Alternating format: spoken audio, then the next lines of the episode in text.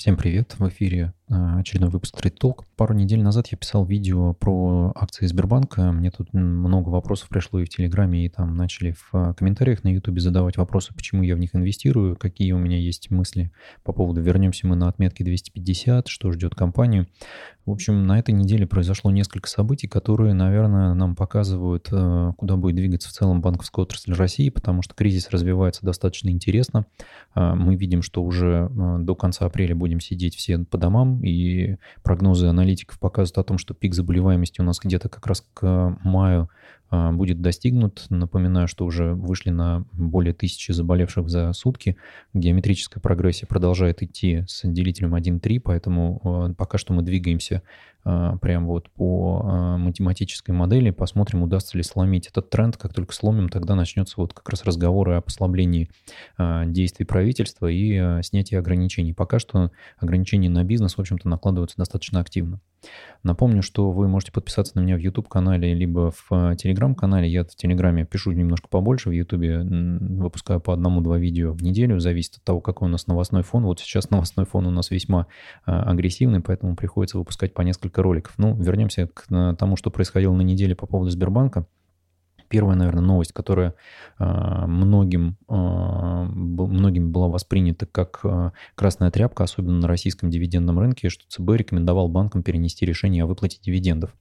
Ну, в общем-то, все понимают, что у нас ЦБ и Эльвира Набиулина – это основной оппонент Германа Грефа, Сбербанка, поэтому как только ЦБ кому-то что-то рекомендует в банковской отрасли, все сразу это пытаются наложить на реалии Сбербанка, и, в общем-то, с учетом переноса дивидендов дивидендов значит, на, на более поздний срок и собрание акционеров на более поздний срок, но при этом дивиденды уже объявлены на 18 э, с чем-то там рублей на акцию. Дивидендная отечка, напомню, у нас будет наступать 14 э, июля.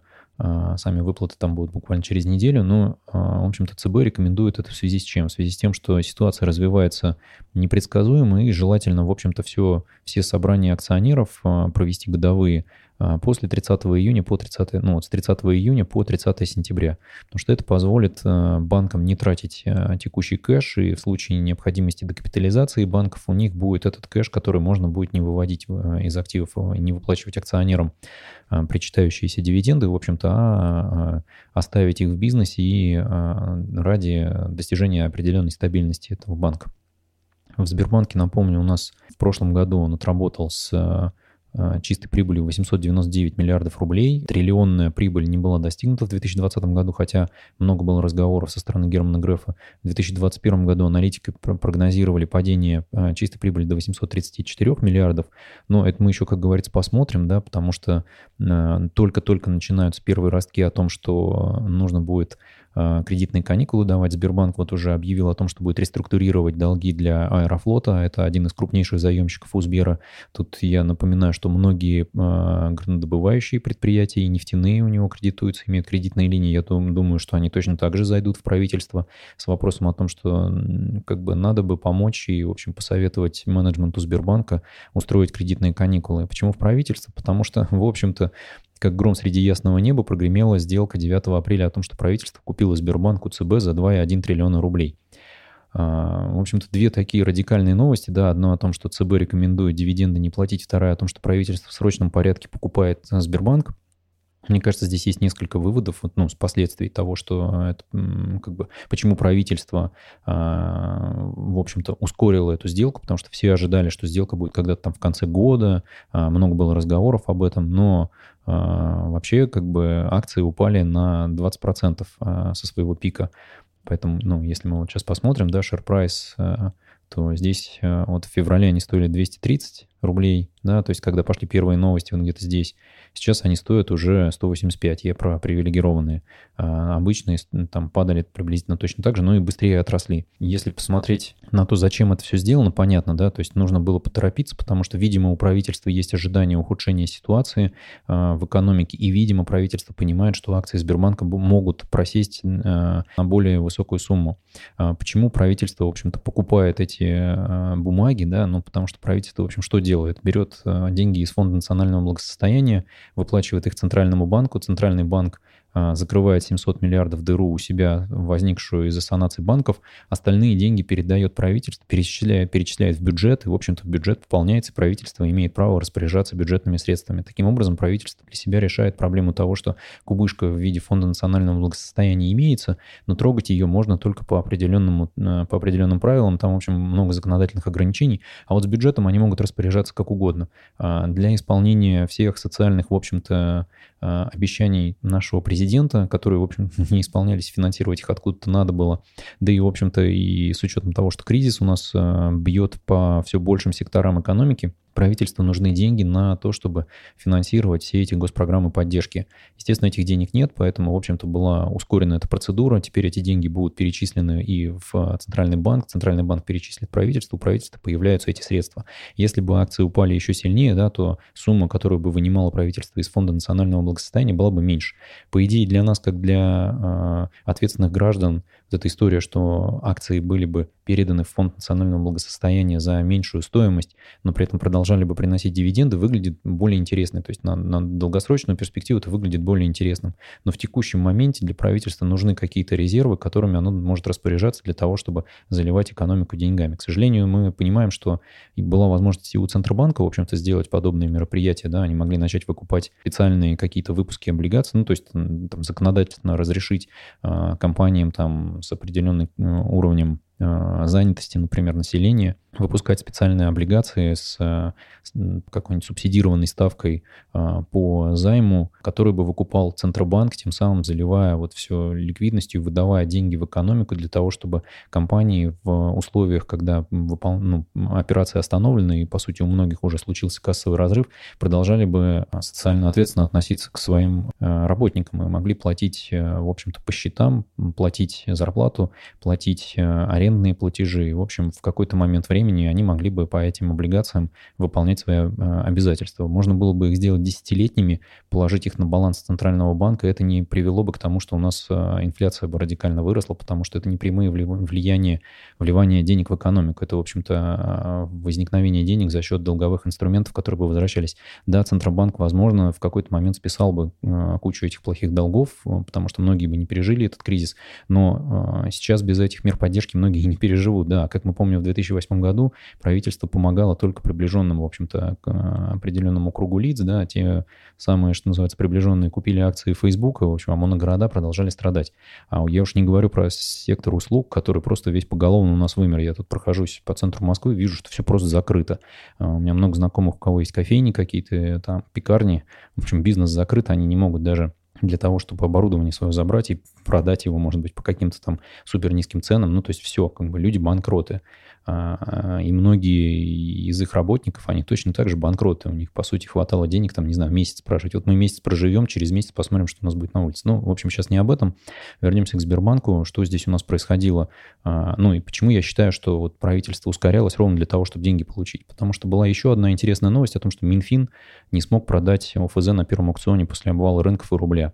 А, ссылочку на эту статью оставлю в описании. Но это интересная история. РБК опять э, кликбейтный заголовок выдает, потому что а, не смогли разместить один займ только да, 29 на 13, 8 апреля, но были еще два займа а, на 20 миллиардов и на 10 миллиардов. Но они в том числе были размещены не очень хорошо, с постоянным купоном, и с купоном привязанным к инфляции. Бумаги, в общем, разместили на 16,5 миллиардов, инфляционных на 5,6 миллиардов. И при этом, обратите внимание, номиналы ну, от номинала бумаги продавались за 96,7 и за 96,8. То есть там была повышенная купонная доходность. То есть рынок не готов покупать сейчас ОФЗ с купонами, которые вот находятся на уровне ставки Центрального банка. То есть в рынке есть деньги, люди готовы инвестировать эти деньги в ОФЗ и институциональные инвесторы, но они не готовы получать такую купонную доходность. То есть все ожидают повышения ставки, но Минфин не может, ну, Центральный банк не может на это пойти, потому что это будет убивать экономику. Поэтому вот мы, а, глядя на эти три а, новости, понимаем теперь, да, что вот, ну, первая новость о том, что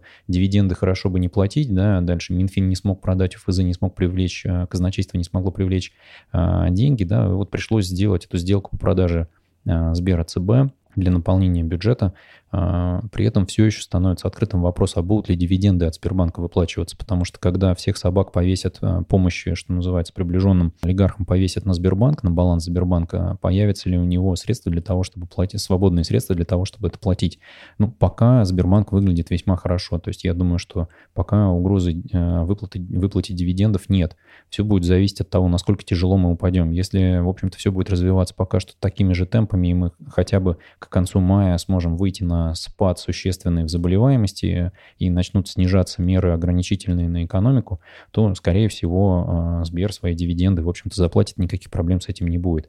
Если все будет развиваться таким же образом, как сейчас, и даже там хуже, например, как в Италии, то, в общем, забудьте, друзья, про дивиденды. А, компании с госучастием, скорее всего, ну, от, от банков, наверное, да, институциональных, ВТБ и Сбер, да, скорее всего, им придется все это потратить на докапитализацию, ну, либо центральному банку придется закрывать глаза на норматив достаточности капитала и сказать, что, ну, бог с ним, в общем, считаем, что эти кредиты, в общем-то, пока еще э, будут считаться нормальными, да. Ну и глядя на табличку, я напомню, 27 марта я выпускал видео, а, цены были на обычные акции 180, на привилегированные 173. С того момента у меня было там пару закупочек небольших, я, в общем, не, не активно наращивал позицию.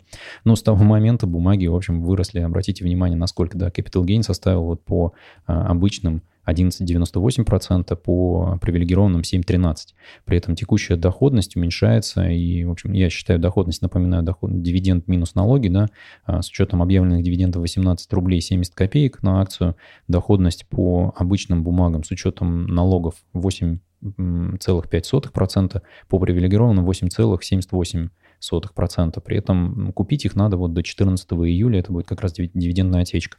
В потенциал падения вот я в, эту, в этот столбец добавляю а, разницу между стоимостью этих, стоимостью минимума, до которого бумаги падали у нас в 17 в 16 или 17 году, да, то есть я напомню, что в марте э, у нас были минимумы по привилегированным 162 рубля, ну, то есть можем на самом деле вот попробовать сюда внести минимум мартовский, скорее всего мы до них, если э, будем видеть второе дно, мы все-таки упадем, да, то есть видите, дивиденд будет как-то компенсирован, но в целом в долгосрочную перспективу Сбербанк выглядит вполне интересная история. Главное, чтобы у нас у правительства хватило ума не загнать Россию в э, глобальную рецессию, чтобы мы здесь не пять лет выбирались из этой ямы, потому что как только будет вакцина, как только мы сможем купировать взрывной рост пандемии, бизнес снова начнет выходить на обычную свою операционную деятельность и, в общем, приносить доход. Поэтому здесь важно, чтобы э, это все как можно быстрее, в общем, ситуация нормализовалась. В таком случае мы увидим, в общем-то, долгосрочный рост э, капитализации Сбербанка и, наверное, к концу года какое-то раскручивание инфляции, потому что видим, что инфляция сейчас ускоряется, а, в общем, инфляция, как вы понимаете, в том числе начинает э, поднимать ставки э, и кредитные в том числе. Ну, не знаю, ЦБ будет держать, наверное, до последнего, пытаться, потому что экономику надо поддержать. Но в целом, в общем, инфляция будет двигать, э, в том числе вверх, рост э, стоимости активов, поэтому здесь капитализация, скорее всего, в долгосрочной перспективе в горизонте 3-5 лет будет расти, и вы, в общем, э, сможете получить и тот самый а, по-английски звучащий capital appreciation, да, кроме дивидендной доходности. Поэтому бумагу я для себя держу в качестве такого хорошей дивидендной бумаги. Это, в общем, крепкий бизнес а, у Сбербанка и у правительства в том числе есть все интересы на том, чтобы наращивать дивидендные выплаты, потому что это прямые поступления в бюджет и Фонд национального благосостояния в том числе. В общем, это полезная история для всех, поэтому я думаю, что правительство здесь заинтересовано в том, чтобы бизнес рос и развивался. И в том числе он, в общем, монополист у нас во многом, да, поэтому продолжать монополия расти будет. Как мы видим, сейчас через Сбер и ВТБ идет финансирование а, льготных кредитов каких-то для а, выплаты там разного рода выплат компании. В общем, компании, когда обращаются в Сбер ВТБ, получают фигу в формате а, «Будьте добры, перейдите на наш зарплатный проект». Поэтому я думаю, что здесь этот кризис в том числе приведет к переделу и увеличению доли Сбербанка а, на рынке, в общем, в качестве зарплатного банка и в качестве банка для расчетных, расчетно-кассового обслуживания, потому что многие начнут туда переходить исключительно с целью а, в конечном счете потом какой-нибудь реструктуризации добиться либо льготных а, условий по кредиту. Ну, посмотрим, к чему это приведет. Я, в общем, как уже говорил, много раз держу это как дивидендную историю, не вкладываю туда большое количество средств, хотя, в общем, понятно, когда привилегированные стоили 162, надо было, конечно, заливать туда все, что можно было. Ну, в общем, мы все ждали, что будет 150, да, вот 150 пока нет, но я думаю, что мы сейчас отскочили э, достаточно высоко, то есть рынок отскочил на 20% за прошедшую неделю. Посмотрим, куда мы сейчас полетим дальше, потому что в целом все эти отскоки – это действия центральных банков, да, то есть там ФРС, ЕЦБ и Банк Японии. Японский банк вообще покупает уже ETF на акции э, компаний, которые размещены, размещаются на токийской бирже. То есть если раньше это был там аккуратные закупки этих ETF, то теперь они пошли вообще в разнос, покупают японские real estate investment трасты, ну, ETF на акции компаний вот, рейд uh, индустрии. Поэтому тут идет безумная накачка ликвидности в финансовые рынки. Посмотрим, сможет ли это помочь, в общем-то, реальному сектору. Пока что это не сильно помогает, это только толкает активы вверх. То есть мы видим, что идет бешеный рост обращений за пособиями по безработице в Штатах, при этом рынок растет на 20% за неделю. Это лучшая неделя там, с 73 -го года или 74 -го. В общем, это какое-то безумие. Ну, в общем, наши рынки в том числе росли. Вот мы видим это на акциях Сбербанка, да, за две недели уже рост на 12% в обычке, на 7% привилегированных. Ну, так или иначе, посмотрим, во что это все будет выливаться. Я напоминаю, что я раз в неделю где-то делаю закупки э, по акциям Сбербанка на небольшие суммы, там порядка 300 бумаг я покупаю. Если будет просаживаться, буду увеличивать закупку. В общем, посмотрим, куда это будет двигаться. В понедельник на открытии а, пару часов понаблюдаю за движениями индексов и сделаю свои обычные закупки. Желаю вам оставаться спокойными в это непростое время, ответственнее относиться к своим инвестициям в общем, аккуратнее вкладывайте свои деньги. Это ваши деньги, вы их заработали. Вкладывайте их только в то, что вы верите. Десять раз подумайте, прежде чем а, сделать какую-то покупку или продажу. А, удачи вам в инвестициях и пока.